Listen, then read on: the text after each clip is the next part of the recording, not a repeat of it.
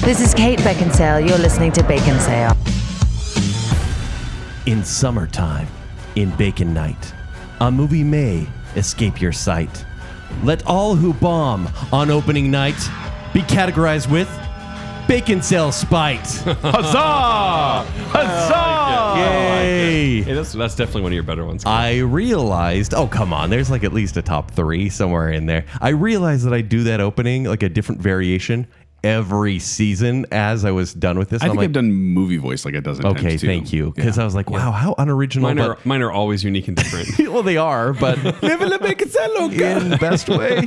Yeah. Welcome to Big Cell. I'm Joel. I'm Kent. and Jacob. We'd like to thank you for listening to last week's show, which was our summer blockbuster show. yeah, so much fun. Big epic summer blockbusters. There's the movie voice. It was funny because people were throwing out movies they'd seen. The, that we, we threw out the question there on our Facebook page where we said, uh, "Hey, what was the first movie?" And Twitter, I believe we did this too. Where was our first movie you remember seeing in theaters? First big movie. Yeah. And it's funny because like you hear a lot of these responses, and it really made me feel old. A lot of them, but some of them made me Why? feel young. Because they were too young, or Yeah, what? it's like they're like, I watched this, you know, I remember seeing this movie for the first one. I'm like, I was in college when that movie came out. yeah, or like people that said Monsters Inc. I, remember that. hate you. Well, we had someone, oh, I was going to say Shark Gillens actually said Song of the South. And I was like, were you born in 1946?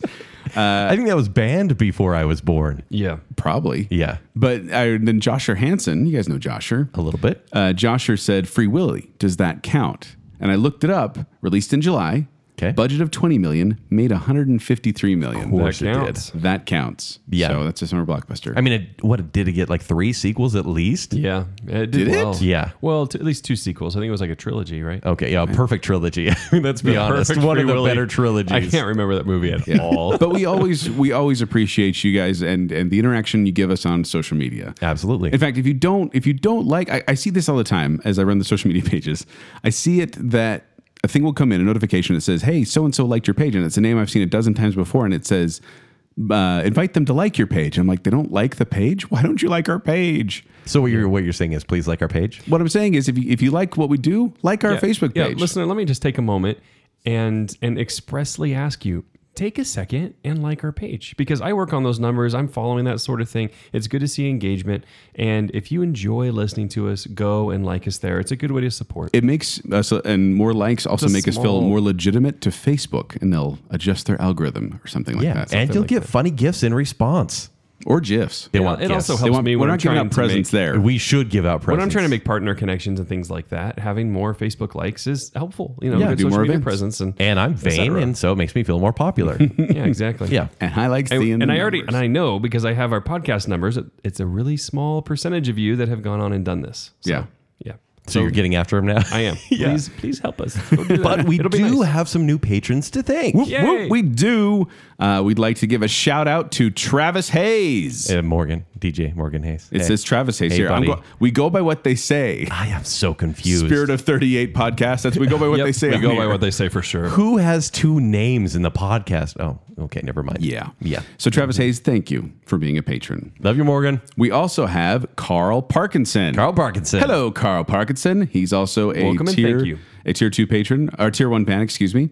Uh, by the way, I should I should clarify. Mm-hmm. A tier one fan at, at uh, Patreon, they get the giant thank you here on the on the show. Thank you so much. Yep. You get everything in tier two and tier three gets. You get some merch. You get access to uncut episodes of Bacon Cell because we try to keep it as raw as possible. Right. But occasionally we mess up or So you get the ums and the sidetracked. ahs and the Some family ridiculous unfriendly things. stuff. We, never- we never go too family unfriendly. Uh, there's been a few. Sometimes Jill does. no it's always Joel. Freudian It is. slips maybe. Also, if you're tier two, like we just barely did a Pakin sode, we did a patron video that we throw up exclusively on the Joel, site. he called If it a you're Pakin tier sode. two, it's, it's a vid. Pakin Yes. sode where we ate a meatless hamburger from Carl's Jr. The, fam- the Beyond Famous Star. That's it. So we, we did a video of that, a video of us eating the burger and reviewing it on Patreon. so we chew on video. So So, if you're a tier two Contribute fan for or that. above, you and can see whoever those kind of owns things. the Beyond Meat thing, they're doing well because they are all over the place now. Yeah. That's even the Hey, grocery we're store not too. sponsored by Beyond Meat. It's starting to okay, feel uh, like- that. Actually, Jacob has an announcement. Bacon sale. I'm gonna reach Now out- I'm gonna reach sponsored out by to him now. Beyond Meat. no, please no. Uh, yeah. So thank you so much to our patrons. Thank you so much to our uh, social media fans. Thank you so much for you, the listener.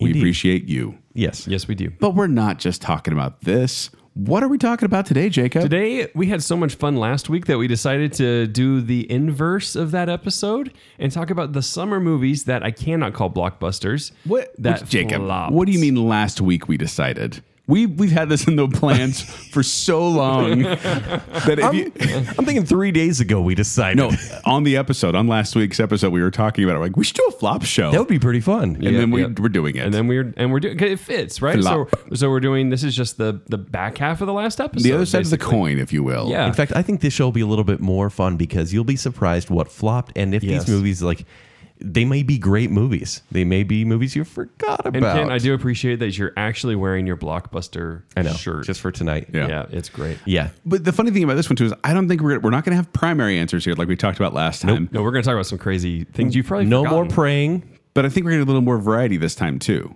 I don't think we're gonna match on any. I think we might match on one or two, You think? or at least we'll both bring up the same movie. Ah, we shall see. Okay. I'm excited. Let's jump into it. But uh, if I may, describe flop. much like I please. did Oh, What- blockbuster. It's Oh, what when does that you mean? jump in the air and land belly first onto the pool. Well, truthfully, Joel, fall, move, or hang in a heavy, loose, or ungainly way. That's- Ungainly. That is what our show is about. Bacon sale. ungainly way. Go your ungainly way. After all that uh, burger I just ate, I don't think I'm get ungaining E- anything. Exactly. Or the second definition is of a performer or, or show be completely unsuccessful, fail totally. So Fail we're talking totally. about the failures as far as box office goes. We'll talk a little bit about critical reception as well, but this is largely didn't make your money back, especially after print uh, promotion and advertising. Yeah. Yeah, and it was intended to. It's not like they were meant to be like critic.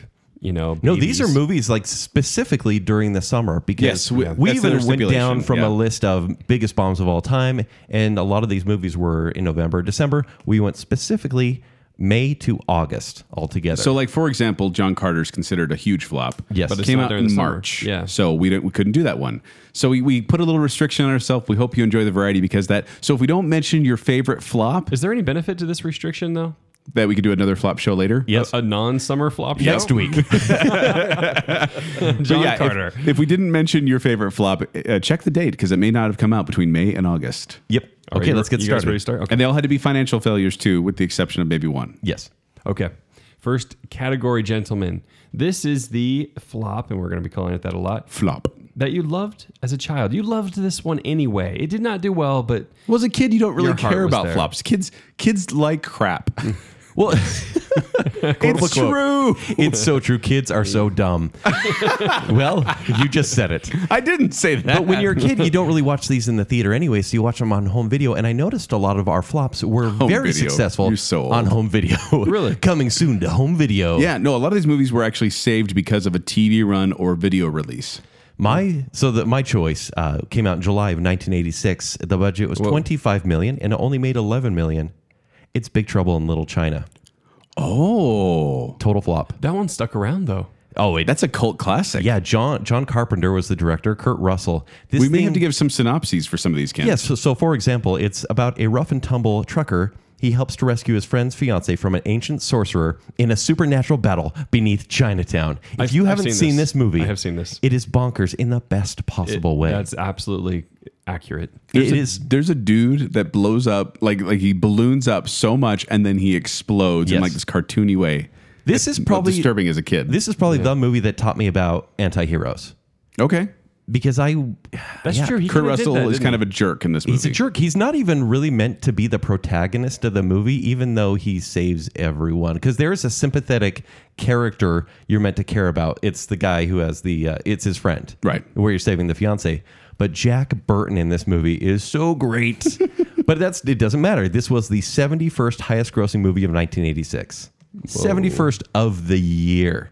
Uh, there was a big problem with this. It came out the same time or near about the same time as Karate Kid 3, Ferris Bueller, Mm. Labyrinth, and Short Circuit. All, Is a- all pretty iconic movies. A really bad time at the theater. I'm surprised it cost so much to make about 25 million after everything, uh, because it's a John Which is Carpenter quite movie. a bit and more he- in 1980. it whatever is, was. and John Carpenter Six. filmed things for on, uh, on the cheap. I mean, that thing probably cost more than this based on effects. Yeah. but this one, it's I mean, set wise, it's very technically impressive for the time. Totally failed, but now is considered a great cult classic. okay. yeah, It's a good choice. Mine is actually a July of 1984 uh, movie. Okay. It's Supergirl. Do you guys remember they made Ah, a Supergirl movie? I Uh-huh. didn't know this existed. So as a kid, as a kid, This show's ridiculous is- already. Flop you loved as a child. as I loved as you, a child. You like this one as a Yes, kid? I had a crush on Supergirl. Well, of course. So uh, this one, Helen Slater, I had a huge crush on Helen Slater for a while. There was Supergirl. Uh, let me read the synopsis in case you forgot. There was a Supergirl movie. After losing a powerful orb, the Omega Hedron, Kara Zor-El, Superman's cousin, comes to Earth to retrieve it, and instead finds herself up against a wicked witch. I kind of want to watch this. It's now. like Return to Oz and Superman combined. This is and this is I was going to say this is uh, directed by Jeannot Swark, who directed Somewhere in Time and Jaws two, so classics. Mm-hmm. Uh, and then it stars Faye Dunaway, who's a big star, and then Peter O'Toole, who's also a big star. It budget was thirty five million. It made fourteen million. So it did not. this even meet came half mark. after Superman 3, right? So the Yes, Superman after- legacy was tarnished. So what happened was okay. So Su- Superman three didn't do so well. It, Yeah, it, it it's did terrible. Mm-hmm. fine. It did fine, but not good enough. Right. So then they the the ones who held the rights for this, the producers, they said, okay, let's freshen it up. Let's do a super Supergirl movie. That's going to be so much better. And they were going to have Christopher Reeve come in and do a tie-in. He refused, and so they had to settle for a cameo by Jimmy Olsen, So the actor who played Jimmy Olsen. Why would he refuse that? And then, uh, but it's so funny because like in this movie, they give the, the witch Faye Dunaway. She who was originally Dolly Parton was going to be the witch. It wouldn't have mattered anyways. No one would but even Faye know. Dunaway, she yeah. get- she's in love with this construction worker or this maintenance guy. I don't even remember what he is anymore. I'm afraid we're getting to the weeds now. But uh, just listen, just listen to me Just here. now? Th- This is the level of storyteller we're talking. So she gives him a love potion, and this love potion makes him delirious, and then it makes him fall asleep. And then the first person he sees is going to be the person he loves, and it's supposed to be her when he wakes up. Yeah. but he stumbles out, and so he's stumbling in the streets, and she's like, the witch is worried he- she's gonna he's gonna fall in love with someone else. So she she possesses a tractor to go and get him in the middle of a city. But then Supergirl saves him. She opens up. She he sees her first. He falls in love with Supergirl. Anyway, That's so complicated. I had to look up Faye Dunaway so I can remember what she looks like. oh yeah, yeah, yeah. But so this Faye was- Dunaway now? This movie is one big horrifying. mess. Like there's this. It's it's way too. I don't know why I loved this movie. There's a weird smoke beast monster at the end. Yeah. three people died during the making of this film. Jeez. Yeah. Faye Uh, Dunaway Yeah, did the thanks rest- a lot. did the rest of your old family age or really something like this that. movie? Yeah, my brothers and I we used to watch this and enjoy it, and I thought it was a great movie at the time. Yeah. and now I watch it, I'm like, oh, this this is bad. Like Really the more bad. I watch it, it's it's it's pretty bad, and it actually killed. It, it didn't kill the Superman franchise, but they had to sell the rights after this. They they sold it to Canon Films after this. Yeah. So, yeah, there you go. So good. That was a great beginning. I'm. I, uh, You're looking for I don't know what's gonna happen now. Big Trouble in Like, Little China okay. and Supergirl. all right, let's see what happens now. Uh, well, this is one of those boring ones Kent likes. So, best soundtrack. That we both, both like. like I know, I know. Uh, this is one we so we did have best soundtrack for best summer blockbuster did, last yeah. Mm-hmm. week, and this week we're doing flops. Even though they flopped, they still had a great soundtrack.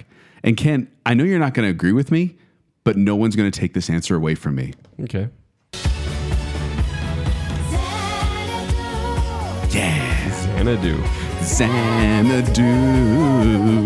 This is what you're resisting singing? Yes, this has been stuck in my head, and I couldn't sing Before we started the show, Joel's like, I just want to sing so much. I just want to sing. it. I wanted to sing. It was I- this. I listened to the entire soundtrack today at work. Didn't prep for this, and I was like, yes, yes, this is my jam. Can I let you in on a little secret? Please do. My daughter is in elementary and she says, Next year's play is going to be so cool. And I'm like, What is it? Because this one was Annie. She says, Xanadu Jr. Oh wow, They're doing Xanadu at an elementary school. Xanadu Junior. Yeah.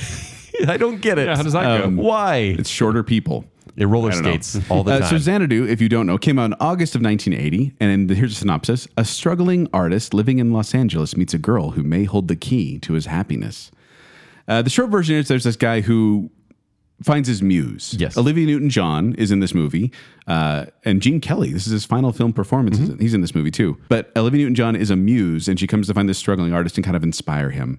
This had a budget of 20 million, and it made 22 million. And remember, it has to make over double its budget to be considered a Yes. success Yeah. because of marketing and other things involved in that. Uh, this also features animation by Don Bluth. Wow. But uh, the thing I want to focus on and, this and movie, Oh, music by ELO for yes. most of it. Yeah. Well, that's what I'm getting into right now. That's the Yeah. soundtrack. So the soundtrack. Why do you know that? because it's a great soundtrack. It's a great soundtrack. but this is another movie I really liked as a kid. It's it's it's the unapo- it's a disco roller skating movie about Greek muses. This is a ridiculous film, but Which and- part was ridiculous? All of the entire thing. Oh, okay. But I can sing almost every song in that soundtrack, and like as it was playing, I could see the whole movie playing before my eyes. But uh, so on the original pressing of the album, one side was com- completely ELO, Electric Light Orchestra, with songs like "I'm Alive," Mm-hmm. and and then on the flip side, it was Olivia Newton-John, where it was like Magic.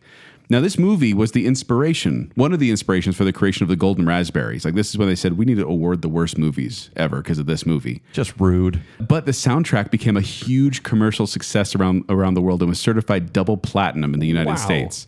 Uh, the song "Magic," like I said, was number one in the U.S., and then uh, the Xanadu song I just played was number one in the U.K.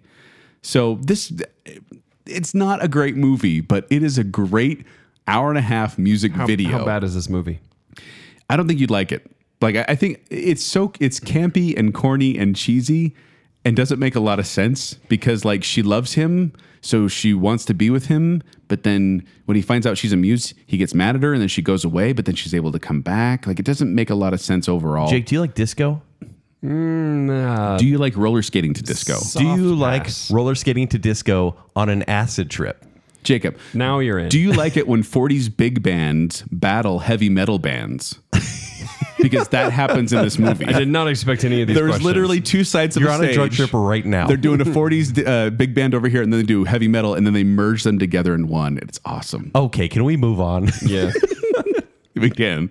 Kent, what's yours? the best soundtrack, I feel like I'm cheating, is from The Wizard of Oz. Came out August 1939. I mean, that's true. I mean, that's not the a budget was success. two point seven million dollars. It made three million dollars. Don't get me wrong, Kent. Like, I go love on. The Wizard of Oz, Mm-hmm. but is it anything beyond somewhere the rain- somewhere over the rainbow? Well, it is because it actually won the best score and the best original song for Over the Rainbow. It's 39. They didn't have a lot of competition. They just barely got. six. Wow, slam against the 30s Oscars. Jeez. Oh, I'm something against the 30s Oscars. That's why I said it. Kids But no. always picking the old movies. So is, this, is this a score or is it songs? It's this is uh, the full the full score is, Okay. is great as well. That I was makes listening to sense. this one. I'm Is like, it? obviously very old school, but it, it is it's perfect for the movie. Hans Honestly. Zimmer did that one, right?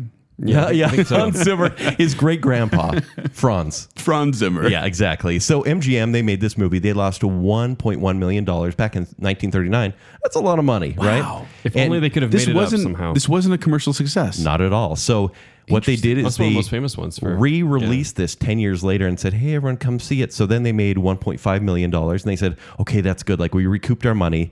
And then they had to kind of sell the whole thing to uh, Warner Brothers, and they released it on home video, and it's now become The Wizard of Oz. Wow. And so they kept re-releasing it to kinda make its mind-blowing. money back.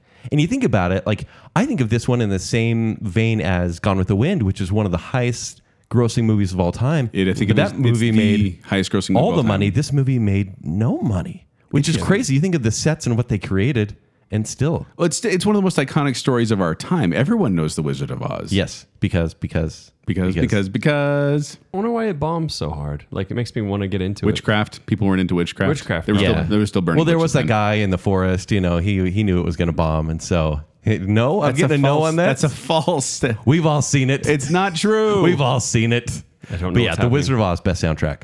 All right, next category. Let's keep going. What is the flop that was torpedoed by the studio? And define what that means. Fan Four Stick of August 2015. Torpedo by the studio essentially means the studio meddled and ruined the movie, or they didn't market it successful successfully and ruined the movie. Yes. This is a common thing, right? Like we have this trouble. We have Well, studio- creators are often complaining about the studio. Yeah, director has a has a vision. Here's the thing. studio says no. I think a lot of times we put the blame on the studio, saying the studio ruined the movie or the studio meddled too much or the studio changed the movie. I think a lot of times though, I think probably more times than not, the studio actually helps the movie. It does go both ways for sure. because you get you get full too you get too much director ego, you're gonna get a dry, awful bowl of oatmeal. But if you get the studio going the other way, you're getting fluffy popcorn, bubblegum. Like it's like that merge of the two that kind of pull and push, I think helps movies. a- I'd say the I'm gonna have majority to go of the with time. creator on this one. the creator.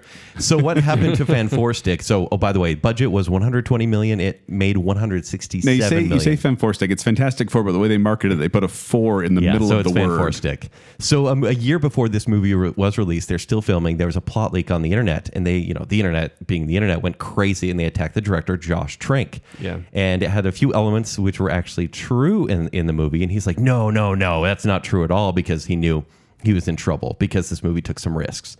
Uh, people were praising this movie, even w- within the studio, saying this is kind of like a body horror movie. Well, they were hopeful for Josh Trank because he did uh, Chron- Chronicle, Chronicle for like which was solid. He did it, made it for no money, and then they were like, "Hey, do the same for this movie. Make Chronicle again." And apparently, like everyone blames him on the set. They said he was tough to work with. He always got in fights with Miles Teller. He always made Kate Mara cry, and he apparently trashed his apartment that he was living in at the time. a bunch of drug problems too. Right? This is the director. yeah, this is the tr- the director. The guy you want to have completely creative control over the movie, not the studio. You have to go with the creator here. Ken? Honestly, yeah. Did you see Fan Four Stick? I would rather see the Uh, I did. crazy thing that this guy made. Toby Kebbell, who played uh, Doctor Doom before he turned into whatever that was, he said Josh Trank made a great film that no one will ever see, and it's true. We'll never see the Trank cut, and I don't think anyone's really asking for it. But I want to see hashtag release the train cut. N- it's not going to catch on. So like Fox and uh, Josh Trank, they agreed on like three major action set pieces, and that's what he sold the movie with. He's like, let's make this kind of Fantastic Four movie. They said cool, and then just days before the production, Fox said. Actually, we're going to save some money. We're going to pull $30 million from you. And so they cut those scenes. And then they fired him essentially before he could edit the movie. Yeah. So they changed the whole third act. There are I heard, definite I heard reshoots. they locked him out of the editing room. Yeah, and they locked him out. So he couldn't even get into this. And then so this guy, there's just bad blood here, and he gets it. I mean, he feel I would like to do a whole bacon cell episode on what happened here. Okay. Because even like his I mean, not okay. But No, we'll, yeah, we'll, yeah. we'll see, buddy. his thanks, yeah, we can buddy. talk about that. Man. Yeah, sure. Take a, take He's a- even we'll talk about that. apologized to like Stanley, like when people are doing like rest in peace Stanley, he was like, I know I've let you down, Stan, but I'm always going to be a fan. And it's like, that's pretty heartbreaking. So when reviews for this movie came out and everyone was hating on it, he said he tweeted, he said, A year ago, I had a fantastic version of this, and it would have received great reviews. You'll probably never see it. That's reality though. And so he kind of plummeted the box office for his own Mm-hmm. What was movie. What was the budget in the box office on this one? So it was made for 120 million and it made 167 million. So not quite, not quite Yeah. double Right. yeah, not math. yeah, not even. And so yeah, it's it's even said that like different directors came in and finished the third act and it is just Frankenstein's monster as far as It's movies bad. go. It's a bad, bad movie. Yeah. Uh, I'm just going to read the synopsis of mine. Four young outsiders teleport to an alternate and dangerous universe, which alters their physical form in shocking ways. it's Yes, well done. Fantastic Four. I picked the same one, and not Yeah. much more to say about it. This it's a mess, and I I don't know if tra- if uh, Trank's version is gonna would have been better, but different, right? It At would have least been different. something. it, you it know? might have been it might have been I don't know. I, I, can't I say feel like better. there were seeds of a good idea in the trailer and the first act there. And then who knows what happened. No, Yeah. it did. Like that was the problem. 'Cause having, And like, that's this- why people hated it. I think so much is because there was some expectation. It built up as like, oh, this mood is kind of cool. This Yeah. is looking interesting, and then it went to brrr, Yeah. like Yeah. yeah. not not worth a watch. Yeah. so there you go. That's my So pick for Nice. for torpedo by the studio. oh, I guess we did match. Oh, we should also clarify that if we use one movie for one category, we cannot use, use it again in any other category. Exactly. So I had one that I actually wanted to use for torpedo, torpedo by the studio, but I had to use it elsewhere. Okay. So Okay, next category then. What flop had the best hero? and we're actually talking legitimately best hero. Yeah, like yeah, the one you really liked. I cheated on this one. I cheated. Cheater. I cheated because I chose Ryan Reynolds. I'm telling your kids. I chose Ryan. Wait, Reynolds. wait, wait. Ryan Reynolds is the hero? Ryan Reynolds is the It's hero R.I.P.D. because he was in. Please no. I hate that movie so Wait, is, that, much. is that a summer movie? That's a summer movie It too. is a summer movie So and that's a what I was huge going to bomb. say. So he has been in not one but two high-profile superhero movie bombs where he played a main character with Green Lantern in June 2011. Yeah. X-Men Origins Wolverine in 2009. And RIPD. And R.I.P.D. I, that's In comic book. That's- 2013. That's, not a superhero movie, but yeah, you know what I mean. Based It's off a comic book. But he was in these high-profile bombs. Like he he totally botched it on these movies. I don't know if he did as much as the movie was just terrible. He chose the scripts. I blame Ryan. And yet he's still able to come back from that and find success as Deadpool. He- Insane. He, not just that he found it, he lobbied for it and he fought for it, and then he got to be Deadpool, and it was a success. So Ryan Reynolds is Wait, my you're saying hero. he's a hero because of a February movie all of a sudden? Well, I'm saying he's a hero because he bombed so many times and, he yet people still still could come like back. him. He- He's literally, like his character, is bulletproof. I don't know why, because man, was the thing, like, I you'd just want see to him- punch Ryan Reynolds in the face sometimes. You'd see him fail, and you'd be like, "Ah, yeah, you know, he's likable. That just didn't work, you know." Yeah. And then it would happen again, and He's then so again. smarmy He's super. and so funny. but at this, so there you go. There's my hero. all right, my hero. I didn't cheat. It's Scott Pilgrim from Scott Pilgrim versus the World. That bombed. Yes, came out August 2009, and the budget was $60 million. It only made $47 million. Wow, that's pretty bad. Yeah, really bad. I think opening weekend was 15 million and because as an Edgar Wright fan, I'm like, "No. No, but this movie was such like a labor of love for him. You could tell." I had to give it a second shot. The You first didn't time, like the first first time I time? watched it, I was like, "Mm, I, I like the, the video game parts, but overall, there was just some stuff that bothered me. Okay. Second time through, much more palatable. This is Really? 'Cause where I didn't like it the first time. This is No, where you say that? Hipster Kent came out, having read all the mini graphic novels, and I was like, "Oh, I'm so excited to see this." Yeah, it didn't live up to the graphic novels, but uh, it was wish fulfillment in many, many ways. Yeah. So, if you haven't seen the movie, Scott Pilgrim must defeat his new girlfriend's seven evil exes in order to win her heart. So it's about Scott and Ramona Flowers, and he literally has to fight, but like do boss battles. He has to fight seven ex boyfriends in And it- very video game. It's and- very video game. Like Yes. the, the opening of the movie is the Universal logo, but it's eight bit with eight bit eight bit music, and it's like ah, I see what you did. This there. is one. I'm glad That's you why we guys. like it. I'm glad you guys gave this a second chance because you watch it haven't once. yet. Oh, you should because the first time don't you're think like, so. that's Jacob. Go, go give it a second Right chance now, yeah. Well- All right, we'll pause wait. the show. and we're back. Okay, uh, it still sucks. Open your eyes. So, uh, like the second time you see it, the third time you see it, there's just little cues everywhere. It is so. It, and granted, there's a lot of annoying stuff, but it's so full of Edgar Wright isms. I really love the annoying stuff. he cares about throwing extra stuff in this movie for repeat views. I love it so much. I think Scott. I'm, I'm not the biggest Michael Cera fan, but I liked him in this movie. Okay. So yeah, best hero, Scott Pilgrim. I liked Chris Chris Evans in that. Yeah, he's hilarious, great. and Brandon Routh too is hilarious. Yeah, the yeah. vegan. Lucas Lee. Yeah, those were like two of the parts I was like, eh, this isn't bad. Yeah. Uh, okay.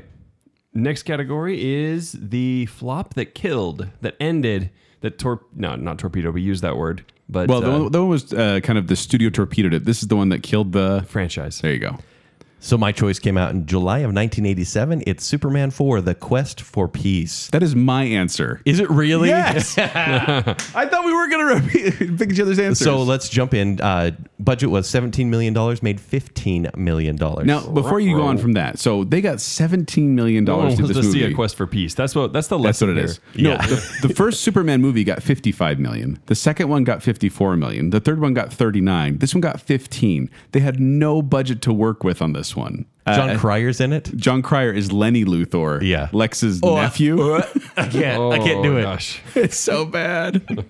no, this is one that like I mean the, the special effects are cheesy. It's really like they create they create a Superman cl- not a clone, but they take a strand of Superman's hair. Yeah. Put it in a nuclear warhead that Superman then throws into the sun and it turns into Nuclear Man. This villain who's powered by the sun. So, and let He's me solar explain. powered villain. There's Okay. a there's a huge history of canon films. So the Warner Brothers and it- this was owned by uh, a brothers, I think the Salkinds, Mm-hmm. and they had to sell the rights after Superman three and Supergirl, and they sold it to Canon Films. Canon is like Asylum. They're the ones that they know a movie's coming out, and they'll like Pacific Rim. They'll make Atlantic Rim. They Yeah. make movies that go Okay, basically okay. straight to Redbox. And so they got this this knockoff studio got the Superman forward and was like, what can we do with this? Yes, their biggest movie they ever released was probably The Last Dragon, which Joel loves so much, with Shonuff. Oh, don't bring it up.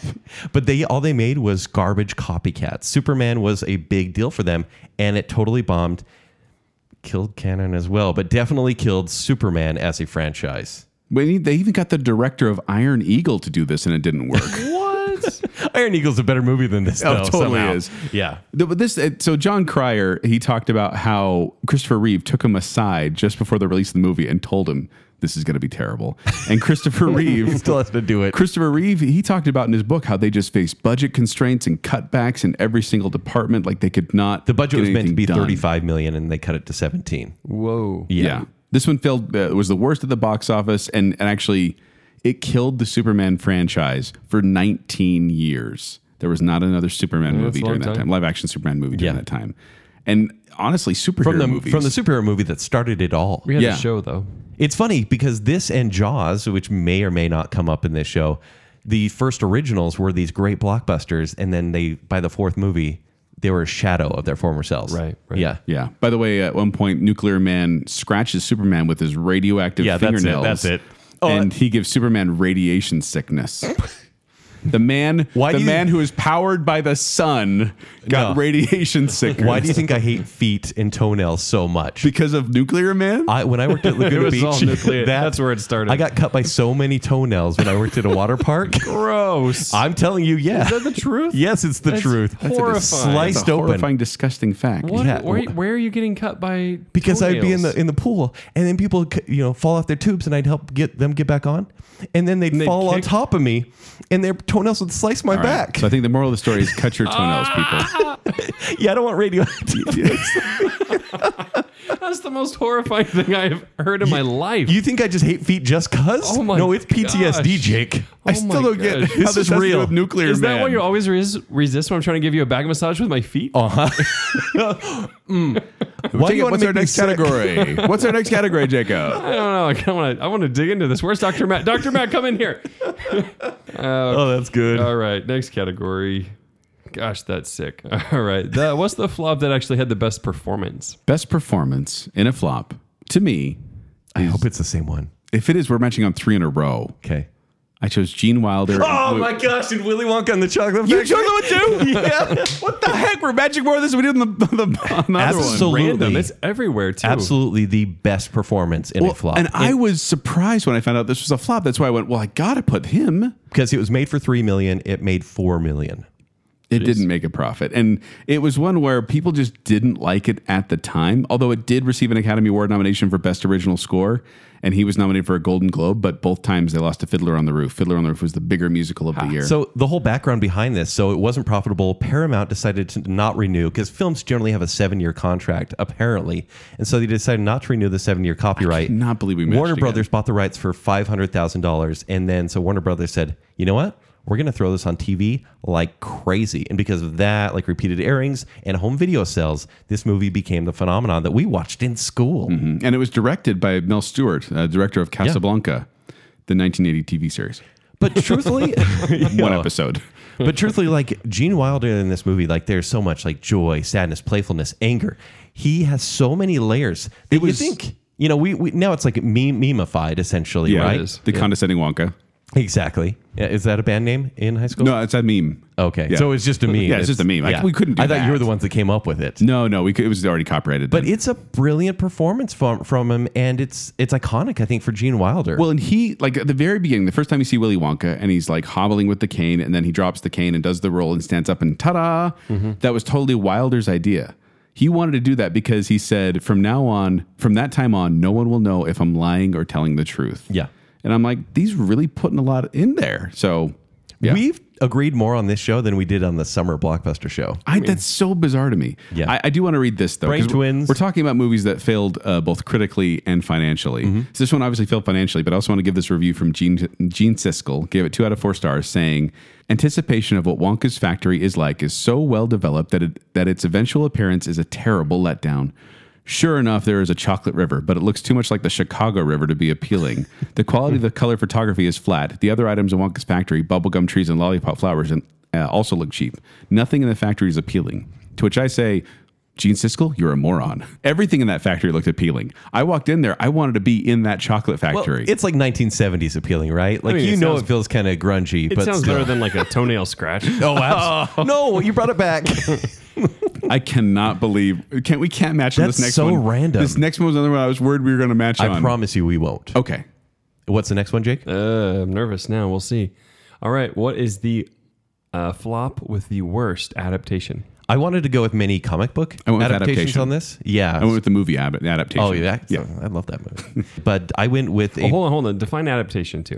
uh, based Adaptation- Oh, on a book, series, TV show. A work another work. Yes. Okay. So I went with one that was very personal to me that I I love the series. It's the Dark Tower, uh, Stephen King series. Oh, that's pretty recent then. Yeah, this came out August of That 2017. is a terrible adaptation. Yeah. it is. Uh, so frustrating. See, I people- didn't read the book, so to me it was kind of like this is weird. Yeah, like what's the Meh. story? uh, people hold on to this. And granted, the first book is very simple, but they made the movie very science fiction like. Uh, so it made 113 million. It was almost a success on a 66 million dollar budget. Okay, so it almost cracked it. Almost. Yeah. But truthfully, Pretty good they for a were terrible movie. They were hoping that this would launch a franchise. That they were planning an Amazon TV series with several other movies, kind of If you're gonna interspliced do in that, between. guys, you should make a good movie. Ah, Yeah, precisely. It's true. So dumb. Well, truthfully, they they didn't know who to make this movie for. So honestly, it's a kids' adventure. Kids aren't going to care to see this movie. Adults that love the book will just get mad that they changed everything, and so mo- everyone was apathetic. Mm-hmm. Even well, I was angry, but then I just forgot about it a week later, anyways. Yeah. It, So so now that's it's- good it's a forgettable storytelling, movie. regardless of who it was aimed at for marketing. It So just yeah, wasn't good storytelling. Worst adaptation for a flop. It almost made its money back, so it still qualifies. Mm-hmm. and Joel chose the Dark Tower. I actually did choose the Dark Tower. yeah, right. No, I didn't. I know. I chose Super Mario Brothers, May 1993. An So. adaptation. Yeah, I get it. yeah. Because that's the thing is like they're like, hey, kids love video games. Let's make a movie based on a video game. Let's do Super Mario Brothers. Here's the synopsis. Two Brooklyn plumbers, Mario and Luigi, must travel to another dimension to rescue a princess from the evil dictator King Koopa and stop him from taking over the world. Hey, that sounds like Super Mario Brothers. Mm-hmm. Wait, why is that fungus talking? Hmm. Wait, why are there dinosaurs with like baby heads? It's fine. What is happening here? Everything's Why okay. are there they're electric jumping boots. Like, what is happening here? Who scratched me? It's like someone was. It's like someone who was a big fan of Blade Runner was hired to write this movie, and they But didn't it's know like- what they were doing. But it's like garbage Blade Runner, right? There was nothing stylistic about no, this well, movie. in fact, the, the people that the husband and wife team that directed this movie actually were Got the ones divorced. that- they helped create uh, Max Headroom, which was Oh, kind of okay. that sci-fi cyberpunk kind 80s of thing. camp, And sure. I think they were just stuck in that rut. Now this had Bob Hoskins and Jack, John Leguizamo, Samantha Mans- Samantha Mathis, Dennis Hopper. Budget of forty-eight million dollars. It made twenty million dollars. Wasn't Bob Hoskins on drugs the entire time this I movie was think he being made? said that. Yeah. I think he said that. But here's the thing that made me laugh. So it's like this dark techno version of Super Mario. And the Mario creator, uh, Shigeru Miyamoto, commented that while he enjoyed the effort that was put into the film, he felt that the end result tried too hard to replicate the game series. What game is the creator of Mario thinking he's creating? he was with Bob Hoskins during the uh, making of this movie. I, I guess because the whole time, Yeah. th- they were they were gonna go with this like kid friendly one, but then they said, oh man, you know, Batman, the dark Batman, the movie went well. Oh, Teenage Mutant Ninja Turtles was a little bit darker, so they tried to 'Cause go Raphael darker. swore. But it's like John Leguizamo said. He said it's eight year olds who play the game, and that's where the movie needed to be aimed. But the directors kept in, trying to insert new material. They shot um, uh, little family friendly here, minor minor family friendly here. On yourself? Yes. Okay, go they ahead. shot scenes with strippers. We'll have to cut this later. They shot streams with strippers and other ex- sex- sexually explicit content, which got all edited out anyway. So it seems like they're making the this actual dark, Joel. gritty, That's ridiculous. hypersexualized Mario movie, and then went, "Oh wait, kids are going to watch this," and then pulled out those parts. You could even say this is one of the biggest flops of all time, not for how much money it lost, but for what it killed as far as video game movies going Oh, it set them forward. back. Nintendo Yeah, for two years. which no, but like Nintendo, which probably was hoping to launch like a Zelda franchise and maybe Donkey Kong or just other things. Zelda would have made a stopped much better altogether. movie. Honestly, there's more story Well, there's there. story. Well, until, Yeah, and it until you doesn't have saw what kind of ridiculous- movie they might have made based on this. Yeah. Uh, by the way, in an interview with Bob Hoskins with The Guardian, he was asked, well, number one, what is the worst job you've done? Number two, what has been your biggest dis- disappointment? And number three, if you could edit your past, what would you change? His answer to all three was Super Mario Brothers. So good. That was great. Next category is going to be the biggest ensemble flop. I like this category. An ensemble being just a big cast of big people. Hollywood does this all the Everyone is time. going to love this movie Come because check of this who out. we Look, hired. There's 25 people you recognize. Look at all the names we put on the poster. Yeah. We put George Clooney, Chris O'Donnell, Arnold Yes. Schwarzenegger, Uma Thurman, Alicia Yes. Silverstone, Michael Gove, Pat Hingle, and Elle McPherson. I chose Batman and Robin. Did this bomb badly? Does this still count as an ensemble? I guess it does. Yeah, it, that, that was the thing is they were throwing out names like, look who we got in this movie. I mean, uh, George Clooney's riding high on ER fame at this point. That was kind of the he was- Riding high. but he was the lowest on the totem pole, I think, in regard to casting. Mm-hmm. Uh, yeah, so this budget was 125 million. Box office was 238 million. Oh, didn't quite so crack. close. That's very didn't close. quite crack it. So this was one of the movies after Batman Forever did so well at the theaters. They fast tracked this thing. They're like, let's make another movie as soon as possible. They finished two weeks ahead of the shooting schedule. They kind of rushed the script, but they couldn't get Val, Pil- Val Kilmer get back because he was working on The Saint.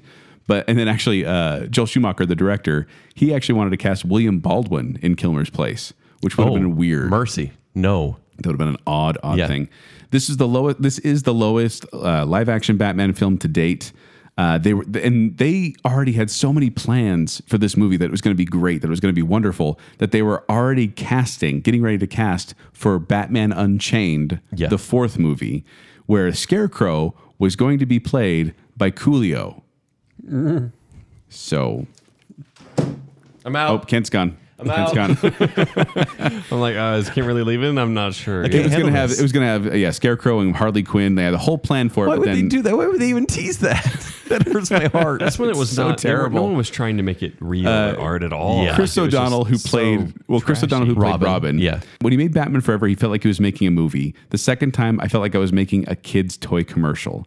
And uh, John Glover, who played uh, the doctor, the, the the doctor who throws poison ivy and the poisonous weeds in this movie. Yeah. He said Joel Schumacher would sit on a crane with a megaphone and yell before each take. Remember, everyone, this is a cartoon. And so that's the performance you got. And this, it's just so I own this movie, Yeah. and I watched it 'Cause you fairly can't get enough. recently What? Why? and just to see if it was as bad as I remember, and it really is. Like you're watching the whole time cringing. really bad. When I he still whips out remember the I mean, from fat the the credit cons card. are amazing, though. Like, I used to see you. so bad. cool party. Ah, it's it's terrible. Cool party. He's Mr. Freeze, guys. I can tell you one thing I legitimately like about this movie, though. Go on. Actually, two things. Bat nipples. no, the beginning back is the credit end card? is the That's- that's beginning, why and it's the two end is the things. beginning is the Oh, end. okay. So the soundtrack. You get Smashing Pumpkins on the soundtrack, and the songs that start and end it, the Smashing Pumpkins songs, are fantastic. oh yeah. And so that's the only really redeeming quality of this movie. I don't want to own these two movies, they Batman made for Forever and this this movie? one, but the What? soundtracks. Yeah, they were. They were. What'd Hmm? you say? Well, I said were the songs made for the movie? I believe they were. Yeah. Ken says yes. I'm saying yes. Well, oh, Casey, believe Kent. He knows the Smashing Pumpkins. So I cheated a little bit on my ensemble choice because the A-lister in this cast is meant to be a supporting character, even though featured prominently on the posters. And I had to put this movie somewhere because it needs to be mentioned. It's The Lone Ranger. It came out July 2013. Is this that one an has ensemble cast at all. I would say of character actors that were meant to be bigger, and I think this killed a lot of Kent their wanted to- cinematic. Kent wanted to careers. mention this at least once. This was the blank he had. This was it. Uh, so Johnny Yeah. Depp, Army Hammer, Tom Wilkinson, Ruth Wilson, Helena Bonham Carter, William Fitchner, James Badgedell, But then you get a dir- the uh, direct, 30 other people. But, then, but of it's, all, character it's not actors. it's not just the actors too. You get the the director who was uh, who did this one, Gore Vince. No, who directed this movie? yeah, think it no, was that's Gore right. Verbinski. Yeah, that's right. yeah. who did uh, Pirates and, And so yeah. they had him, and then they had the score, which was by another big name that I can't remember. Like this was supposed to be like the big movie of the summer yes, and to have Johnny Depp as the supporting character as Tonto. as Tonto, the Native American. So, so this movie was two and a half hours. No one wanted to see this. No. it was four or five different plots. So this was made for two hundred fifteen million dollars. It made two hundred sixty million dollars.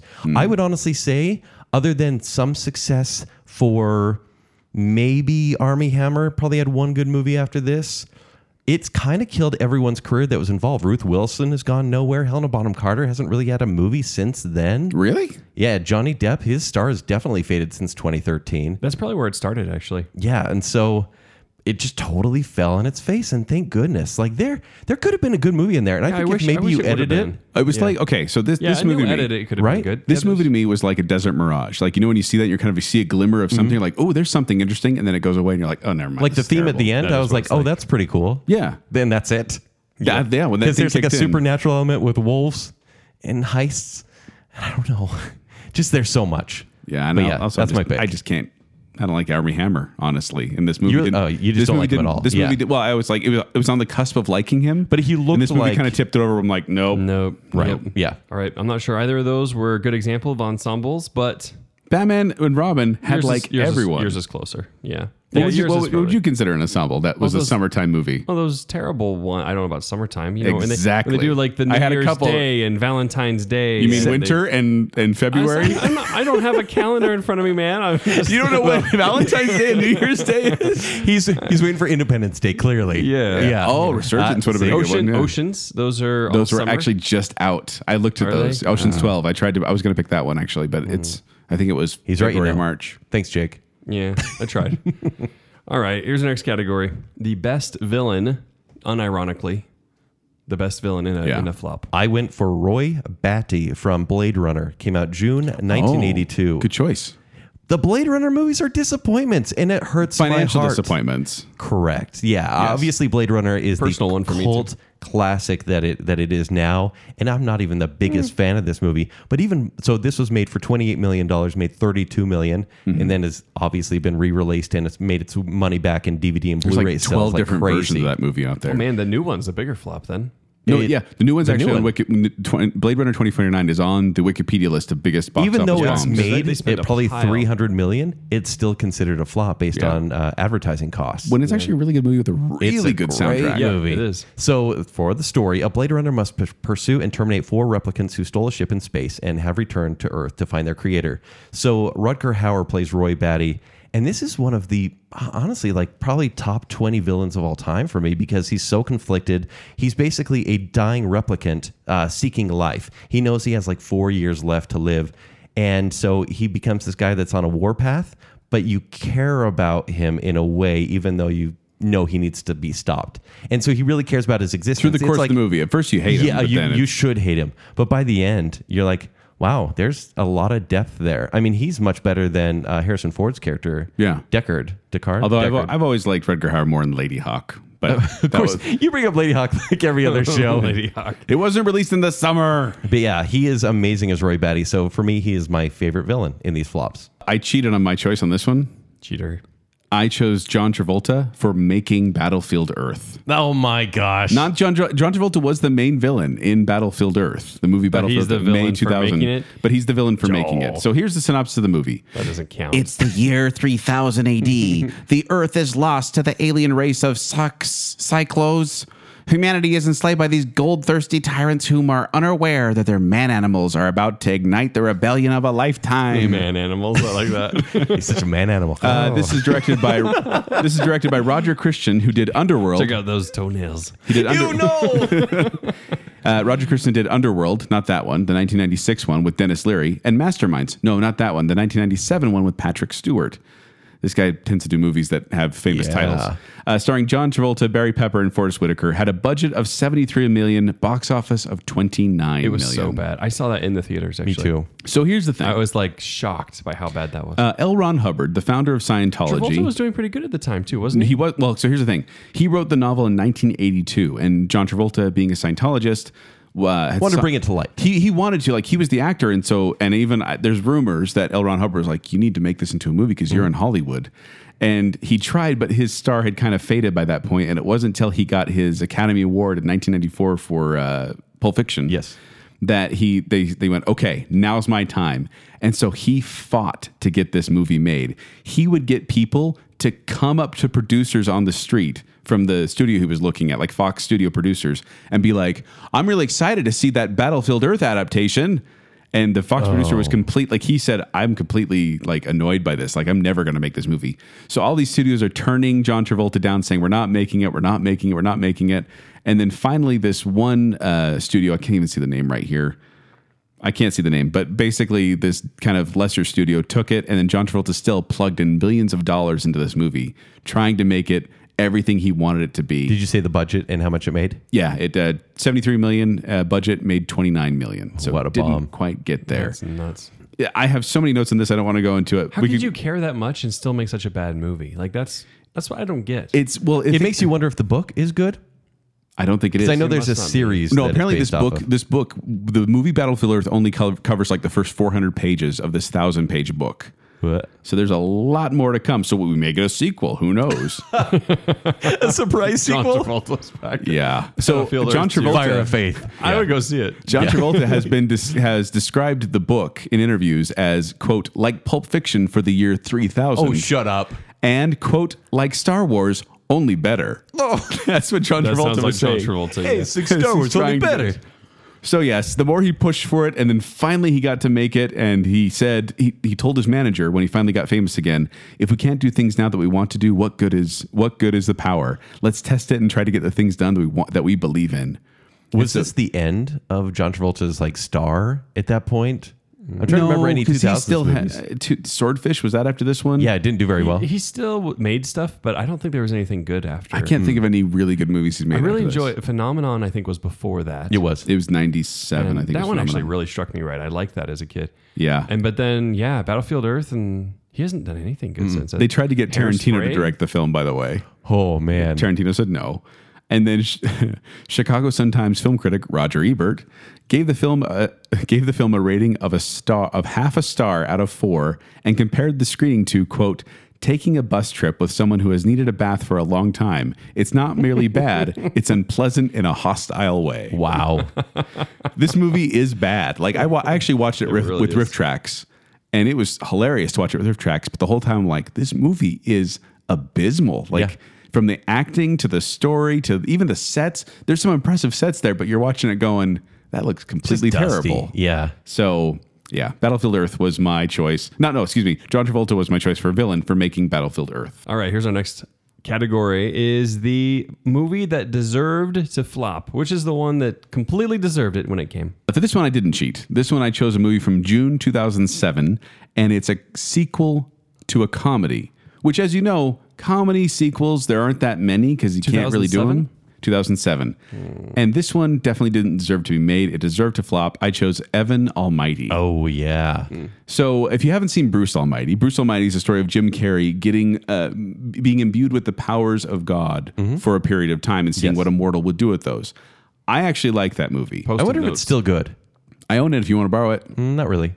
then you don't, I don't want wonder Okay. enough to watch it. yeah. Let's not get Sometimes crazy. I wonder and then I But forget. in in uh, Bruce Almighty, there's a character named Evan Baxter who is a TV news anchor played by Steve Carell. it's a very funny part in the movie. And it's a very funny part Mm-hmm. yeah. when he possesses him, and then that's funny. So Evan Baxter is now the main character of this movie. They tried to get Jim Carrey, he said no, and they're like, uh, let's just go with this secondary character. And apparently now he's a congressman. And then God tells him to build an ark in preparation for a great flood. So this was directed by Tom Shadak, who did Ace Ventura, Pet Detective, Liar Liar, and Bruce Almighty. Like it's that kind of people. And uh, That's that- racist. those kind of movies. Sorry. Had a budget of 175 million, and it made 173 million. Sorry, they spent 175 million on that It- at, comedy at the time, sequel? it was the highest comedy, highest budget for a comedy ever. In- That's insane. 175 That- why on million. Earth, what were they thinking? 175 million for Evan Almighty. I don't know. But like I said, comedies don't normally get sequels, and out of the sequels that are out there, there's even less good comedy it's like sequels. they're Yeah. begging to lose money. Yeah, Bruce Almighty was a standalone story. It didn't need a Why sequel on earth could they not ma- make that for 25 million? Money laundering. because they had to build Clearly. an ark. No, they literally built like this huge ark like thing, and then they donated the wood after as kind of They're being like, computers that look can do how that." green we Yes, are. exactly. guys. In the Wikipedia article, there is a whole section called featured animals. Where they list, they just have a bulleted list of all the animals that appear in this movie with hyperlinks to each one.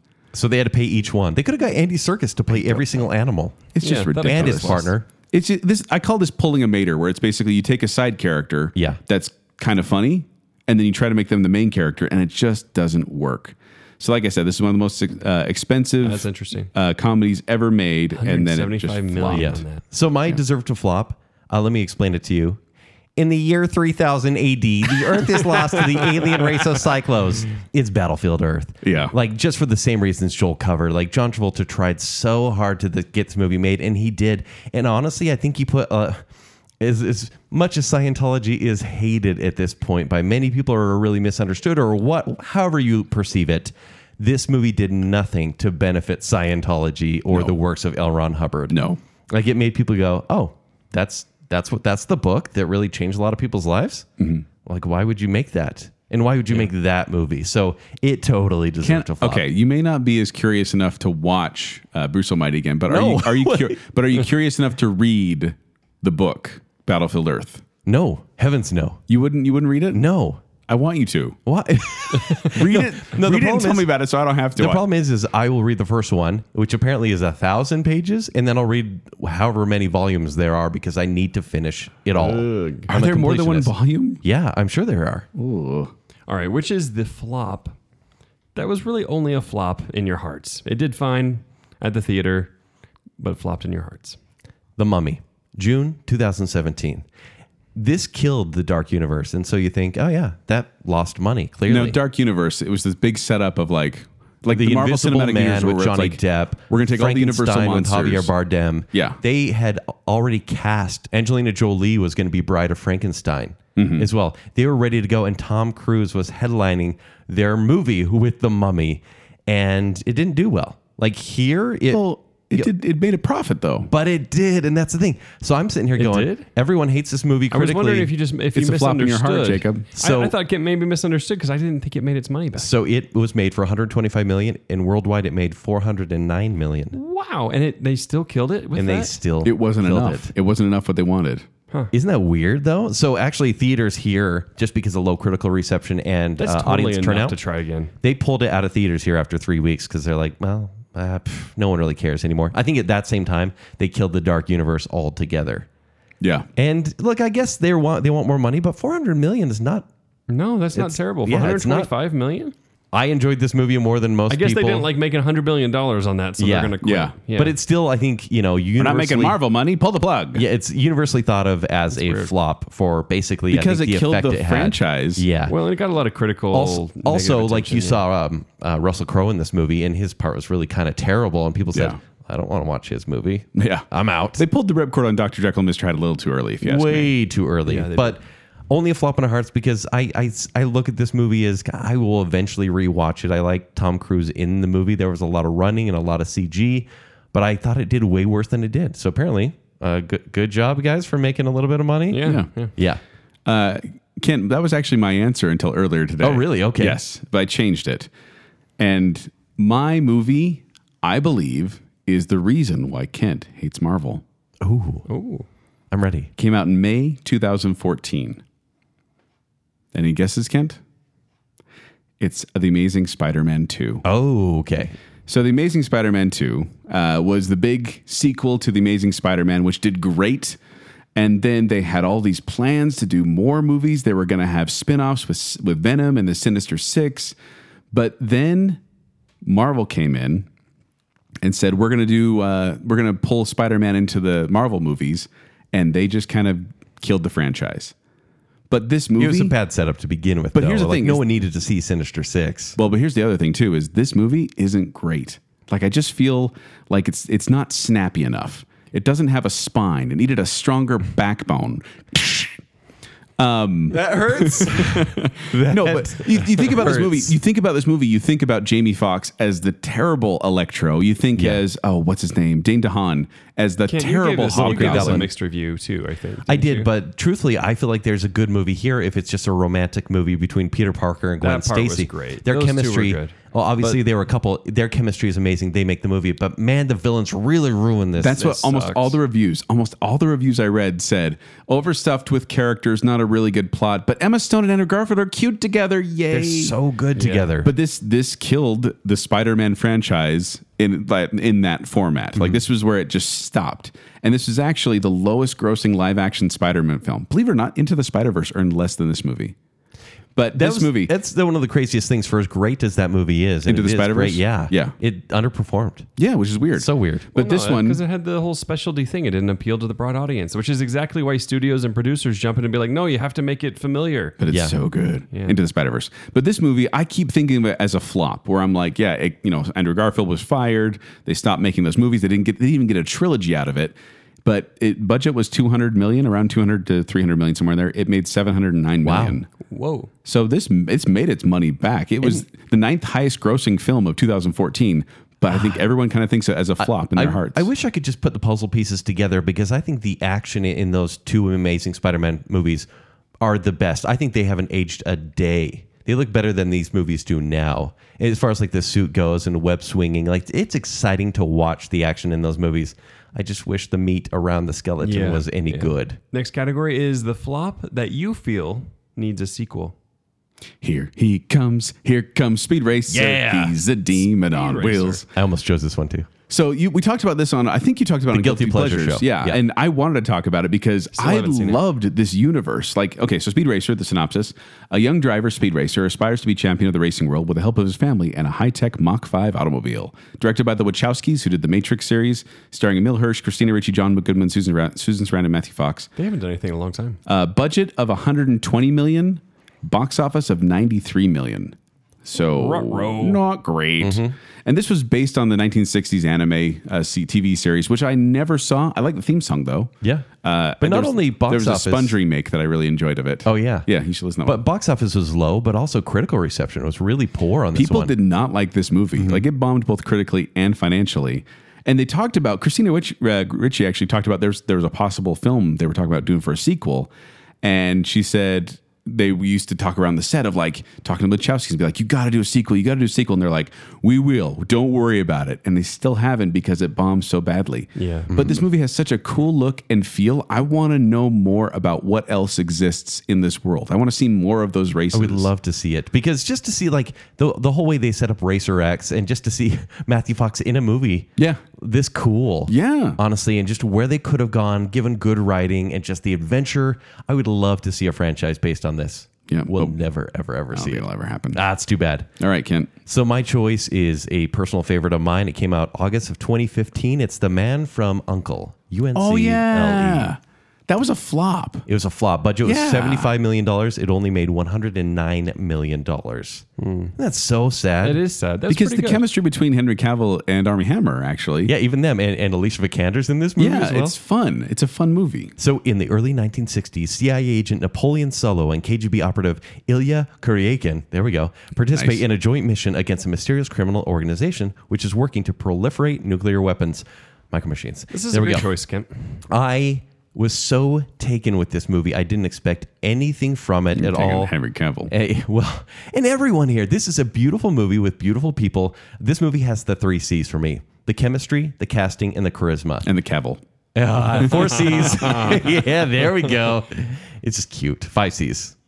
Clarity? Yeah, whatever. I think this is a great spy throwback directed by Guy Ritchie. Yeah, And it, I like it this one. has Some of his Guy Ritchie's style. best stuff. Yeah. Yeah, but uh, man, he's been on a real. not some of his best stuff. Yeah, I I'm mean, not come saying on, his good stuff match, is great. This lock, is some of stock. his best stuff. Like, So I would love to see this universe from Man from Uncle expand. We saw in this movie how the team kind of got together and learned how to trust each other. I would like to see how they now go on missions and learn to work Yeah. together Yeah. with that style. I mean, it's based on a TV series. They have tons of material to pull They from. do. Why not do another this is one? a solid. and so Army Hammer, I mean, it's a movie I actually like him in, which Yeah. is good, right? That isn't the social network.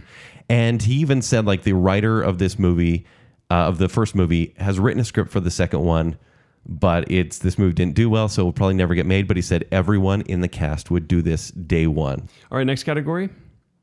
What is the flop that everyone knew was going to fail? I think it was maybe more of a hope, but also I think everyone knew as well. It's Ghostbusters 2016. Which is which is on the list, the official list on on the Wik- Wikipedia, big, biggest box biggest office Yes. bombs. It was made for 144 million dollars, and it made 229 million dollars. That's close. No. About eighty, about sixty million away. No, Yeah. forty million away.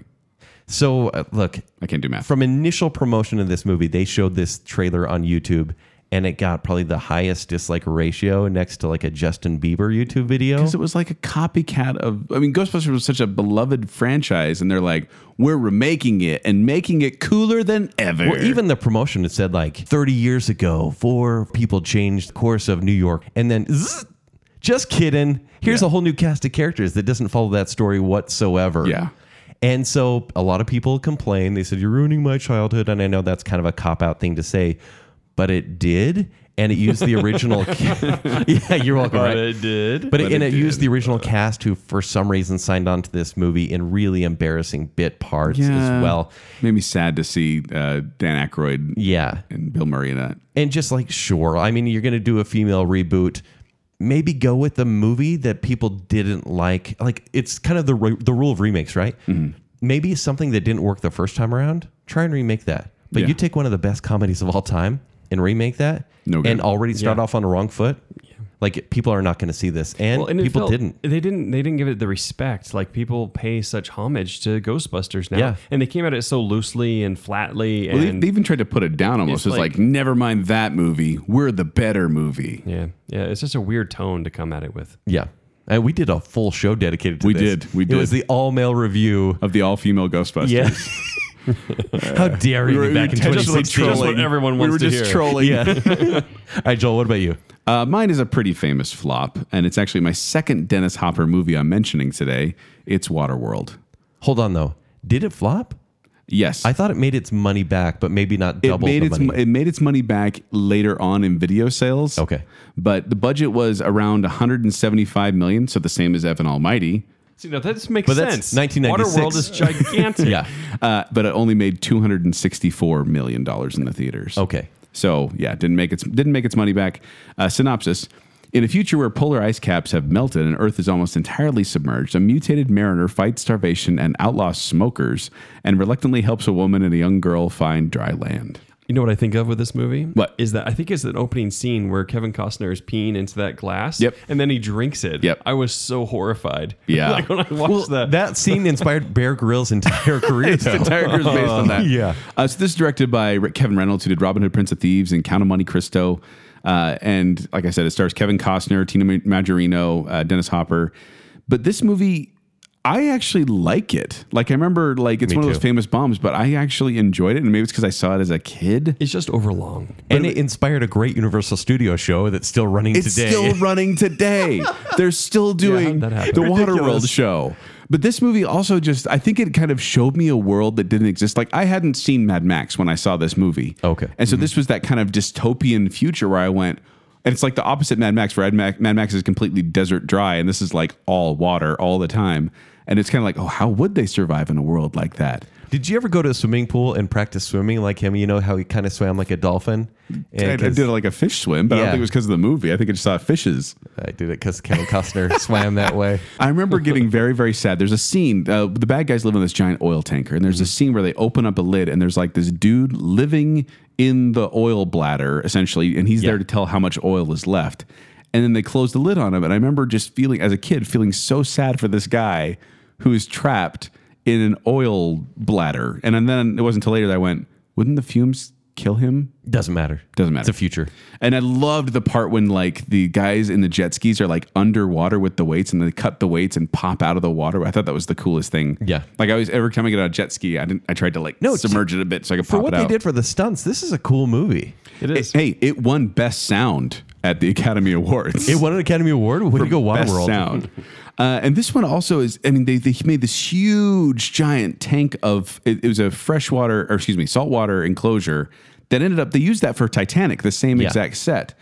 And but this, but Titanic obviously did much better than this movie. Did it? Yeah, they called this one. Some critics called it Fishtar after the famous flop Ishtar. Oh, that's mean. Another Kevin's Gate after Heaven's Gate, another famous, very famous flop. None of neither Hashtag of which I've savage seen. critics. I, I should clarify. I've also only picked movies that I've seen. There, there's Mm-hmm. some big flops out there, and I couldn't choose them because I haven't seen them yet. And the thing about this movie is, everyone was counting on, on flopping because they watched. It was high. I remember it was very high profile news about how the budget kept ballooning more and more and Well, more and, and Kevin more. Costner kind of took over directing duties, and it Yeah. was really difficult on It, set. Mm-hmm. there was, this is a troubled set. It was a troubled filmmaking process. I think everyone was kind of just waiting, like, there's no way it's going to make its money back. And sure enough, it didn't. and he was like, it no problem. couldn't. I'll just make the postman. Yeah.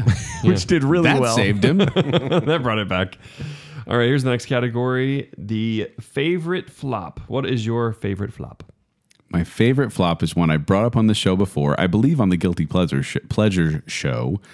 Uh, it's Last Action Hero, June 1993. So good. Yeah, it's a good choice. With the help of a magic ticket, a young movie fan is transported into the fictional world of his favorite action movie character. And this is directed by John McTiernan, who did Die Hard, The Predator, and Hunt for October, starring Arnold Schwarzenegger, Austin O'Brien, Charles Dance, and Sir Ian McKellen as Death. Budget was 85 million and it only made 137 million, so it didn't reach its double the budget threshold. The funny thing was, this movie was actually created. It was written by these two guys, kind of a parody of like the Lethal Weapon type action movies of the 80s, Mm-hmm. uh, which were written by Shane Black. But then they actually gave the script to Shane Black, the studio did, and had him rewrite the script. So it was kind of this weird He's like, Mm-hmm. hybrid. make fun of me. I'll show you. But that's why I think it works is because it makes fun of the genre while staying within the genre.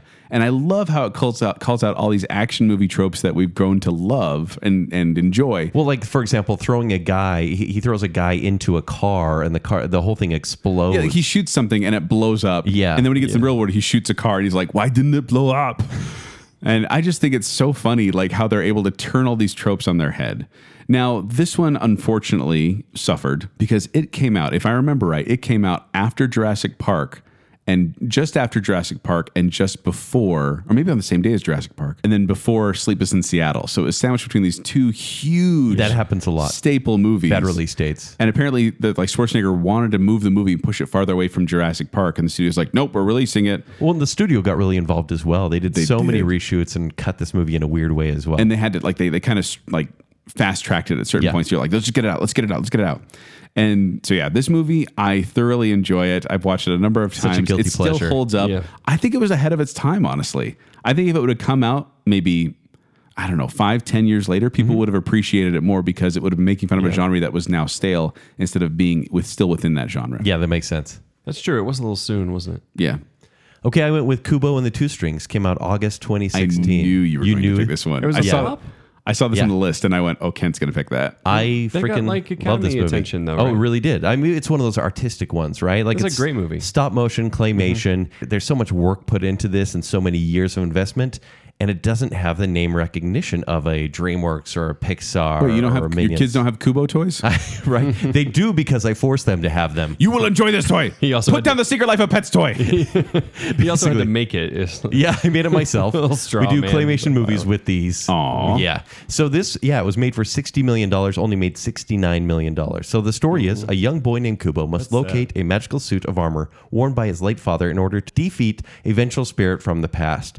This, much like Last Action Hero, was released at a really terrible time. For me, it was released at a good time because I needed a good movie. But it went against movies that made so much money. For example, Finding Dory, Secret Life of Pets, Suicide Squad, Oh, wow. and Sausage Party. would That's you even four, say that? four terrible movies that made a ton of money. And then you have this artistic Academy Award winning Suicide Squad. You're gonna Okay, go after that? Academy Sorry. Award Hold winning on. sausage party. Three terrible movies. Wait, what was the first one you said? Finding Dory, which made Okay. a billion Yeah, dollars. yeah, they're all not great. And then you have this, in my mind, an artistic masterpiece come out and kind of disappear. A great voice cast on this one as well. I own this one. Charlie Stern, Ma- Matthew yeah, McConaughey. Matthew McConaughey. Yeah, Um, uh, one of the Stark kids, Rick and Stark. yeah, yeah. Yeah. So I, I, I love this movie. I think it's I think it's beautiful. Uh, this one almost won for best score and soundtrack for me as well because it's just great to play in the Do background. you know what won Best Animation that year? It was probably Finding Dory. I believe it was Finding Dory. but this, the animation in this is so superb. Those sausage party really did try to win that award.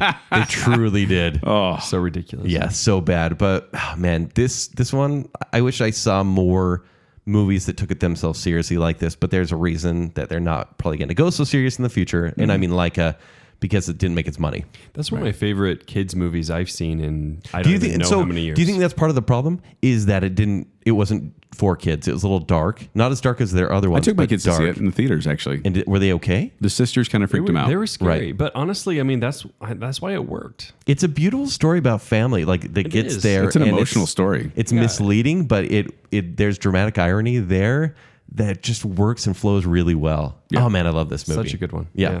I mean, it's no, not an emotional, you know, last action hero, but it's Sure. Yeah. Next category and the second to last one is the flop that killed the studio. so not just that the film didn't do well, but this actually tanked the, people Whole that made it. studio. I mean, yeah, that's that's serious. this is a personal choice for me, and it did kill the studio. This but has happened only a handful of times, right? Yeah. even a few times we've mentioned on the show already. Mm-hmm.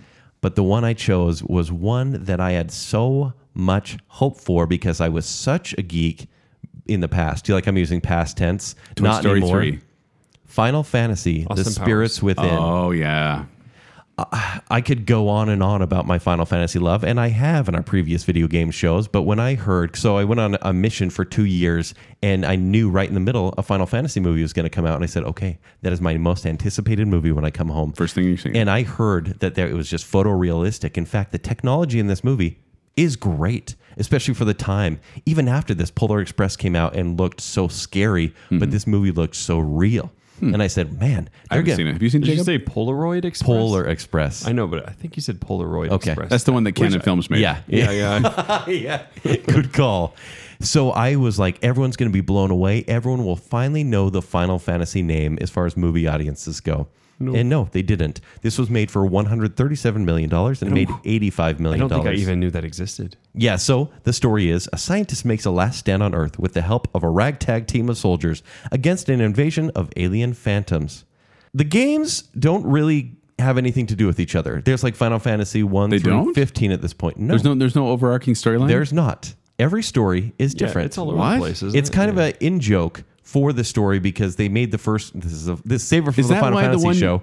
So wait, you're telling me the one the one you showed me where it's basically dudes riding in a jeep for a half hour. Yep. Those dudes aren't from any other of the franchise. No, Wow. it's it's it's an So you were anthology. just watching dudes ride around in a jeep for a half hour for no good reason. and then I played the game, yeah. but it's an anthology game series that uses It's a just lot every of the, weekend for kids, you know? What is happening? Which one was that, by the way? Fifteen. That was 15 with the dudes riding around in jeeps. Yeah, that's yeah, that's the whole game, Joel. Kent, no, Kent, okay. yeah. Joel watched a Conan O'Brien video. No, no, no, and that's no, no. Kent was like, "You got to see this. You got to see Uh, I this. You remember got to see that. this I saw game." that And so he clip. turned it on, and it was like forever. This whole cutscene that was taking they're, way driving, too long. they're driving around a giant, right? D- d- d- Jitterbug. Yeah, basically. Yeah, basically. and I was like, "Wow, this is the game." Or Great. undercutting kids' Final Fantasy. It's, a lot it's oh, here. okay that they didn't base this off any games, but it's kind of foolish. Once again, they wanted to make video game fans excited about a video game movie. There's to nothing find they tying the succeed. games together. Basically, it's like I'm, I'm stuck Joel, on can't- this. Joel can't move on from this. uh, mythologies, and there's a lot of like monsters and magic spells that all link they're, all, together. they're all Japanese, Joel. How but about as far as characters and the Mm-hmm. worlds go, totally divided. And I mean, hold on, I can explain the connections if you'd like. no, save it for our Final no. Fantasy There you show. go. See, I knew that would turn you guys away from it. But this movie, like I said, technology is great. But uh, Square Pictures, they had made the Animatrix right before this, so they Mm-hmm. get these guys were up and comers. They're like, "Hey, we've got money. We've made a ton on this video game stuff." Animatrix being the bridge between re- Yes. uh, the, the sequel yeah, and it was the original. It was kind of a direct-to-video thing, but it really gained a, a cult audience, and everyone said, "Look at what they can do for movies. This is going to be the wave of the future." And then they made Final Fantasy and died. They disbanded right after this movie, and then even SquareSoft, who was the company behind this, they had to merge with another company to even kind of salvage a little bit of money there. Really, kind of a sad story because I think they could have done more had they had normal writers, but they were no writers on this movie, and it was just confusing as all get out. I'm surprised. Uh, actually, I'm not surprised you guys haven't seen this movie Mm-hmm. because I can't even recommend it to you, Uh, even as a flop. oh, Mm-hmm. there It's you go. Wow. boring. I haven't even heard of it, so. yeah. I wouldn't even play the games then. Thank you, Ken. No, no, play the games. Um, so you can watch mine- guys ride in a Anyway. jeep for a half hour. Uh, so mine actually is another one where it's you mentioned animation. Mine's an animated studio as well. I chose uh, Titan AE from June 2000. An oft forgotten movie, actually. Yeah. Well, What is it, by the way, about like the late '90s and like early 2000s? like CG combo. most, most Yeah, of that's our what you're- movies in these flops are from like 2000. Oh, yeah. Mhm. Uh, so Titan AE, if you don't know, a young man learns that he has to find a hidden Earth ship before an enemy alien species does in order to secure the survival of humanity. Uh, this was actually directed by Don Bluth, which talk, we talked about him on our non-Disney animated Yeah. show. A legend. Uh, he did Secret of Nim, An American Tale, All Dogs Go to Heaven, Land Before Time Rockadoodle. a rockadoodle, and then you get Gary Goldman. He Gary I had to Goldman throw that in. Oh, I was gonna say- Rockadoodle fame. No, and then I was going to say, and then Gary Goldman of Anastasia, Thumbelina, Rockadoodle. These guys work together a lot, actually.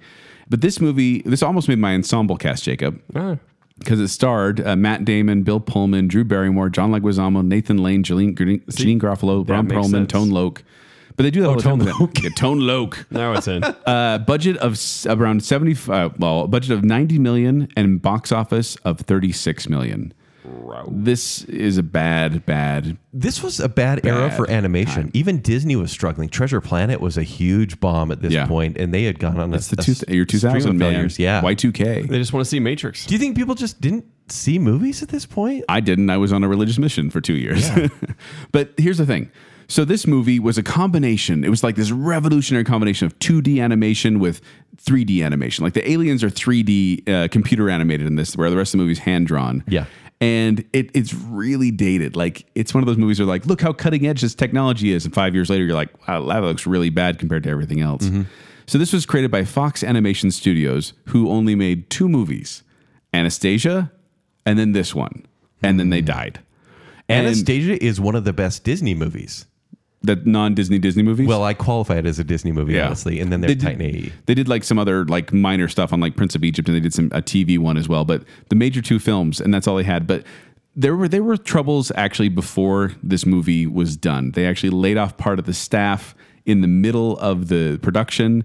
And then they also, I think the s- major studio executive was also laid off. Like they were kind of spiraling, but then this put the nail in the coffin. And after this movie bombed, they closed down the studio and Fox Animation Studios was no more. No more. Titan AE killed them. Which is too fine. bad. Disney would have just bought them anyway. Yeah, it's true. All right, are you guys ready? yes. It is time for the last and final category the biggest flop of all time. I Bum, can't ba-dum. wait to see what you put because you could go technically this lost the most money, or you could say reasons why subjectively you think a movie is the biggest flop of all time. I went objectively on this one. Okay. I went completely Joel's objective about on this facts. one because unless they're unless it's Joel rules. I am about facts. Thank you, chick. I Mm-hmm. appreciate you acknowledging me. Yep, yep, you're. right. He's going feelings now. Uh, let's move to Kent. Mm. Yeah, Mm. Uh, okay, I'll no. go. Okay. So I, my biggest flop of all time is actually I, I looked on Wikipedia Mm-hmm. at that that spreadsheet I was telling you about, and I sorted by adjusted for inflation, uh, most or like money lost. Mm-hmm. So there are movies out there that lost more money, but adjusted for inflation, this is So it's an old one.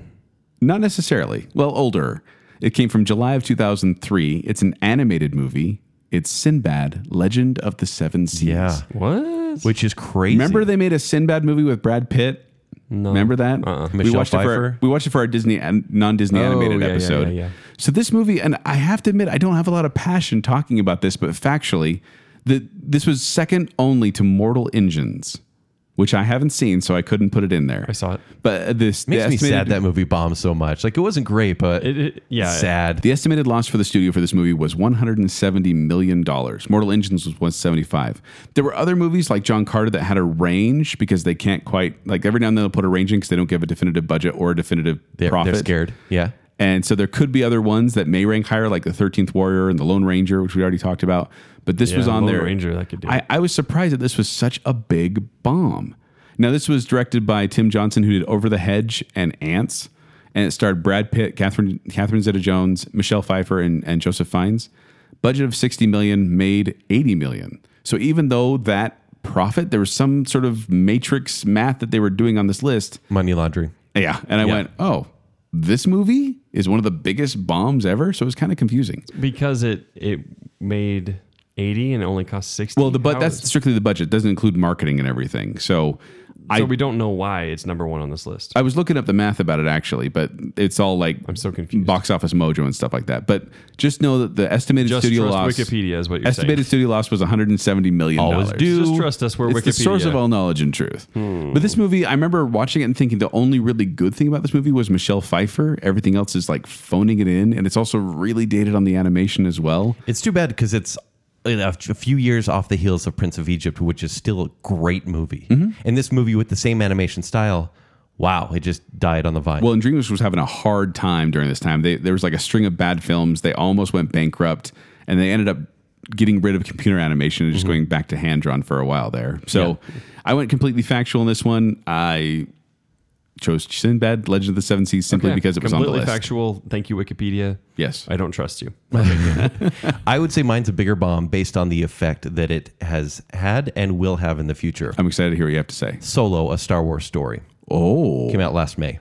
It had a budget. You're saying that's the biggest flop of all time. let me tell you As why. far as impact goes, it makes so sense. budget was 275 million dollars and that is probably higher considering they reshot 70% of this movie but You have to get the let's new go with their director on numbers board. and then it made 392 million which seems high but once again 275 double that right i don't e-, really need to go over the plot but this is why this is such a failure this movie bombed it bombed and they stopped development on kenobi boba fett a yoda movie solo 2 possible ryan johnson movies hopefully in the future that's like five Hopefully, they hopefully they canceled them. Is what you're saying? Yes. Yeah. That is five to six Star Wars movies that could potentially make a billion dollars in the future. And they stopped them. Not only that, but now there's going to be three years after this next Star Wars movie until there's another one.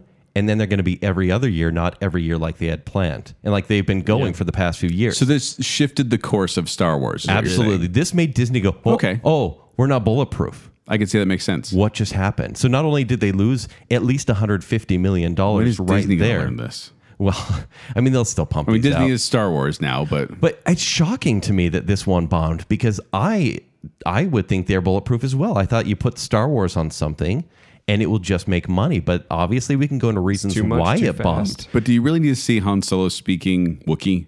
No. Or learn out why his last name is the way the way it is. And there were things I liked about this It's not movie. a bad movie. I think we're all kind of fine with this movie. It's a fine. Yeah. And I wouldn't have been surprised had it gone into the black, but it didn't. And it affected so much of Star Wars going forward. And so much that I think they'll just go kind of more the TV route with Disney Plus rather than cinematic route. Would that be much lower budget? Yeah, well, That's yeah, probably a good idea. But I think that's that's the risk they're willing to take. Ken, did you see something about this? Uh, it was the whoever the CEO is on at Disney. Bob Iger, Yeah, Bob Yeah. Iger. I always said Eager actually, so that makes sense. Oh yeah, Bob Iger. He had said that he took the blame for the solo kind of fail because they had brought it up to him, and he said, "No, let's do this. Let's do this." They're like, "Well, maybe we should wait." He's like, "No, let's do this." And he goes, "So when it went when it went down, and he goes, he goes, it's my fault. I overestimated the audience's desire uh, and speed for these movies."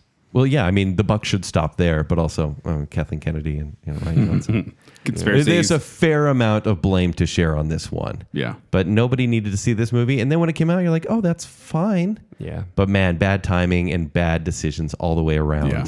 Ah, okay. And, and honestly, thank this goodness is- because now when we see a Star Wars movie in three years, we're gonna go, oh, cool, it's a Star Wars movie instead of every Are we? year. Or did the Or last twice a year. I still say this movie suffered from Last Jedi blowback. well, that's that's probably what I've did been teasing at, honestly. that we and can that's the easily problem say. is that I think every Star Wars movie from now on, I'm like, is it going to burn us again? Is it going to hurt us again? It well, I hurt me think we've last been time. burned as far as we possibly could be, and I- Don't say that. Knock on plastic. yeah. but I feel like we've seen the lowest point, and so maybe now things can only get better. Don't. No, we're so jinxed. Yeah. We're so jinxed now. Okay, I'm sorry. You ruined Star Wars for everyone just now. You did I Ken, in this ruined- room. I ruined Star Wars. But You that didn't is- knock on plastic. All right, right, That is guess why I we're think okay. Solo is the worst bomb of all time. All right. I get. I get your answer. Yeah. I understand where you're coming And from. uh, release the uh, Lord and Miller cut. That's all I'm saying. the original directors before Yes. uh, Ron Howard before they got kicked out. Who knows what that movie could have been? And it could Yeah. have been worse, but man, I'd really love to see it. Well, Ron Howard it came in. It's like, you want vanilla ice cream? I got you covered. Here you go. You know, Oh, Ron two Howard. scoops. Ron Howard's no slouch though. He's some really he's good not, movies. No, in he's his not a thing. slouch. But when he's when he's jumping into cover for something, and you know, and it's not a passion project. I think he. I think Yeah. he patched up as best he could. Like I, I actually don't put blame on on Ron Howard for so. No, it was a rush No, job. no, no. He's, he's Yeah. just yeah. He's just a reliable guy that they brought in to fix something. Yeah. yeah. All right. okay. There we go. There are our summer flops. we didn't we didn't do non-summer flops. We can still do that show down the road, guys. Until next week. Yay. Yeah. But uh, we'd like to thank you for listening. Let us know what you what some of your favorite flops are and any flops we may have missed out. But Flip flops. check the dates or Um, we'll call you on There's it. other types of flops. But before we go, I'd like to give some love to our patrons, in particular the I Am the Listener tier, where we get Adrian Gray, Stephen Ross, Jordan Rexick, A More Civilized Podcast, and Terry Finley. Thank you for being the listener.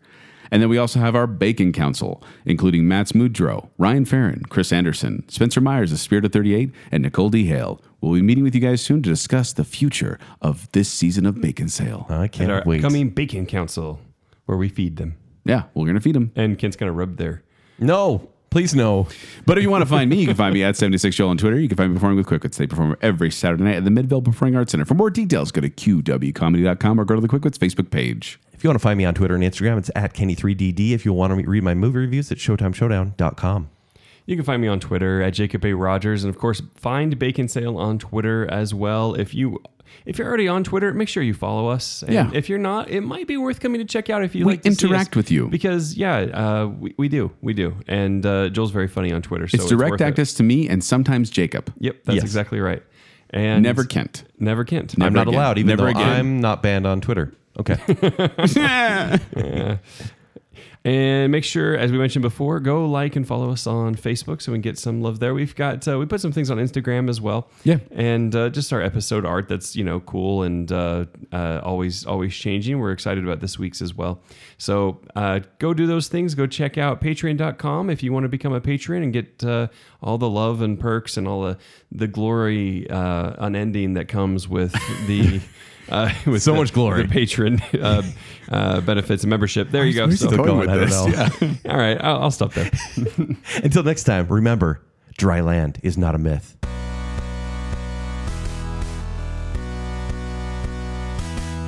Monsters Inc. I, hate you. And I'm vain, and so it makes me feel more popular. You sound like a Gen Zer. Really, So ex- so extra. You basic. yeah, you basic. Bacon sale. Ungainly way. Kids like crap. Well, it's true. It's so true. Kids are so dumb. Ooh, wake up. Brrr, wake up. Watch your cup. Watch your cup. Watch your cup. Watch your cup. You want to do. What do you leave kids on the table? You want to do. It's tired. It's not a bum. That's what it sounded like you said. Kent knows, okay? it's not a bum. I just want to sing so much. I just want to sing. Yes. Yes. This is my jam. Jake, do you like disco? Uh, Do you like roller skating to disco? Do you like ass. roller skating to disco on an acid trip? My name is Joelness. Dun, dun, dun, dun, dun, dun, dun, dun. Summer flops. Flippity flop. Flippity flop. Summer belly flop. Flippity, flippity, flippity, flippity, Belly flop. flippity, Is that- flippity. is- no shirtless pics. Kent's always trying to get shirtless pics. I was ripped. for a day. It's not true. We've all seen it. want See to him- punch Ryan Reynolds in the face sometime. Again and This then is again. smarmy He's super. and so funny. Why the do you, man who is powered by the sun got No. radiation sickness. Why do you think I hate feet and toenails so much? Because of Nuclear Man? That's the most horrifying thing I have heard in my life. Is that Man. why you always res- resist when I'm trying to give you a back massage with my feet? Wait, why is that fungus talking? Who scratched me? Minor family friendly here. On yourself? Yes. Cool party. He's Mr. Freeze, guy. I don't have a calendar in front of me, man. I'm I'm really excited to see that Battlefield Earth adaptation. Why didn't it blow up? You will enjoy this toy. He also put down the Secret Life of Pets toy. You were just watching dudes ride around in a jeep for a half hour for no good reason. And then I played the game. three, two, one. And then they'd they'd fall on kick- top of me and their toenails would slice my back. So I think the moral of the story is cut your toenails, people.